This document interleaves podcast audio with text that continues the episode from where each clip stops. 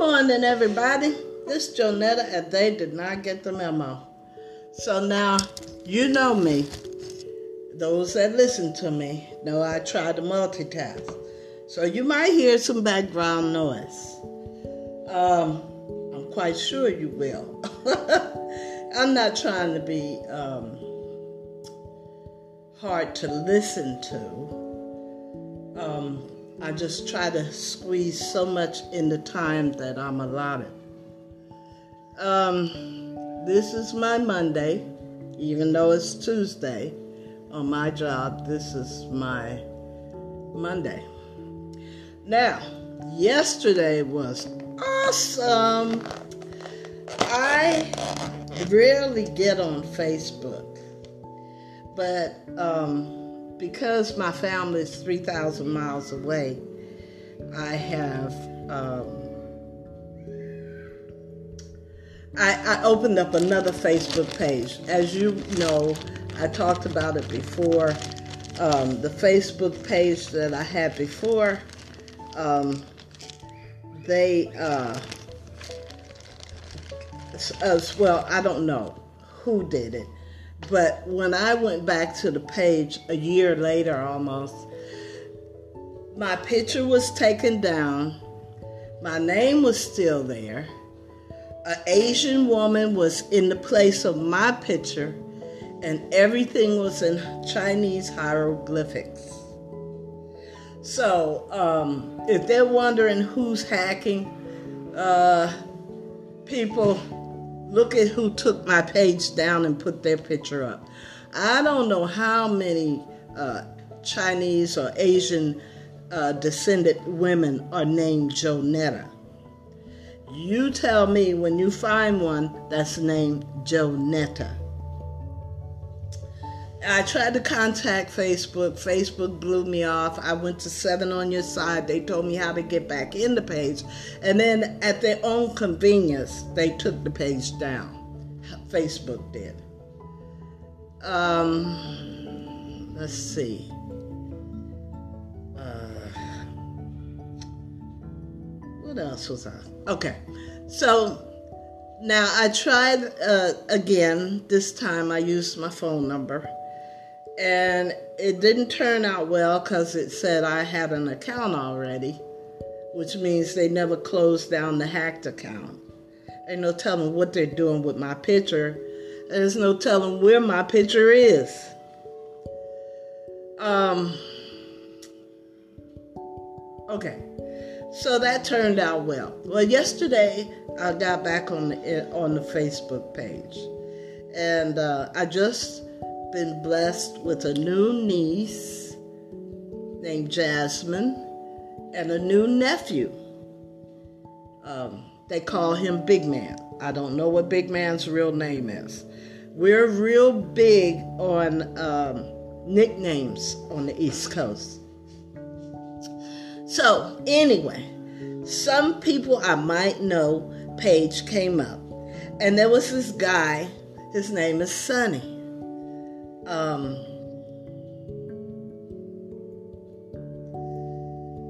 uh, Sonny, when I was living back home, oh my God, he was so fine to me. I had a crush on him. And, you know, I don't, I believe that things are meant to happen.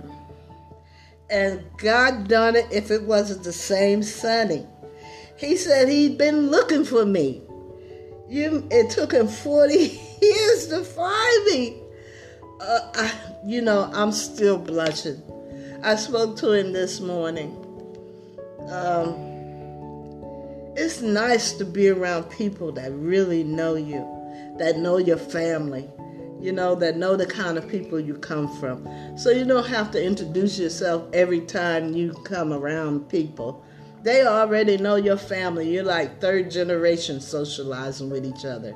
Like back home, my grandmother socialized with my best girlfriend. She passed away of AIDS. Her grandparents. My mother played with her mother, and I played with her daughter. So it's three generations of us playing with each other's, you know, family, kids. But it really made my millennium that um, I got to talk to Sonny. He's not doing so well, but that don't matter to me. I tried to tell him a crush is a crush. When you have a crush on somebody, it don't go away. Cause you you see past all the negatives, the illness, the aging, and you see that person that you saw when you were young. You know, it's it's like in the movies um, when two old people meet each other, they vision each other the day that they met when they were young people. It's an awesome feeling. Um, but it's even more awesome and almost bring tears to my eyes that he tried to find me and he couldn't. But we finally found each other now. So, uh, let's see what happens. He said he was in Los Angeles. He said he was in uh, San Bernardino. You know, I think the devil lives in San Bernardino. That place is too damn hot. You know, I was there for the US Festival, the first one, and I swear I saw somebody passed out in the bushes because they, you know, they would um, had us park your car one place and get on a bus and take you back, you know, to the concert. So um, I don't have much love for San Bernardino. But he said he it was in San Bernardino, was a barber in Los Angeles, and he went back to my hometown to help somebody, and he got stuck. And you know, he said he really would like to make some money, but um, he had a stroke, and um, he doesn't want to just survive. He wants to live, and right now he's just surviving. Um, I wish I could help him I told him that um, if he needs a leg up, I'm here. You know, has nothing to do with anything other than, you know, we folks, we come from the same place. I'm here. Lean on me. Um, but he, I think he's comfortable back home. I have to make a decision because I'm aging. Um, but I need to go back home one more time to see what's what. Anyway, that was a great day for me yesterday. I mean, we talked for an over an hour. I guess we talked for two, three hours because I couldn't understand everything he said. He has COPD as well. Um, a lot of us stopped smoking cigarettes, but some of us didn't stop soon enough. apparently, and I'm talking about myself, because even though I quit smoking, uh, let's see, in the last two years, they found little tiny nodules um, that was cancerous and treated it with um, radiation. So the good thing is that they're catching these things early for me.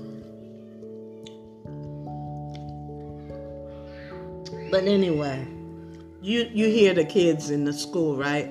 Remember, when you hear that, those are children who are hearing impaired. You hear that? that must be Freddie.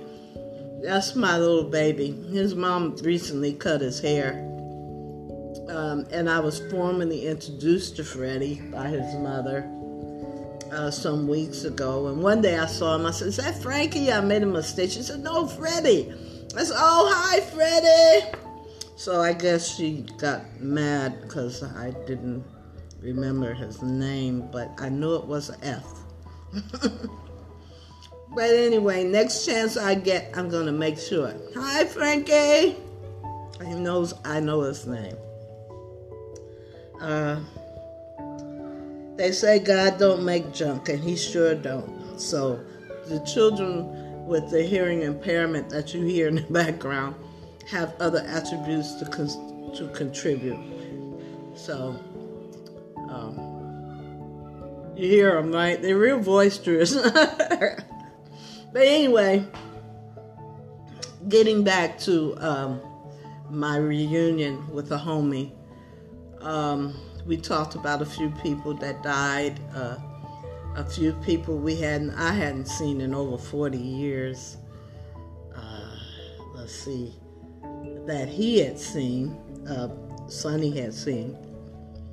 But it was just awesome because number one, he was from home. I know who he is. I don't have to try to remember. And I had a crush on him. He was so fine. And you know what? As an old man in his 70s, he's still cute. With his little dap hat, he's got a beautiful smile. But anyway, I'll uh, I'm gonna digress. I spent like five minutes talking about Sonny, but it was just nice. It was like having a reunion, a hometown reunion with uh, two people. So listen, you guys have a great day. Day start off good. Let it stay good. Uh, and and like I like to tell you, if you you know, wash your hands often, wear your mask, keep your social distancing. They want people to have proof of vaccination now. I can't get a vaccination. I'm more scared of them than they are of me because I don't have an immune system. So they can't catch nothing from me.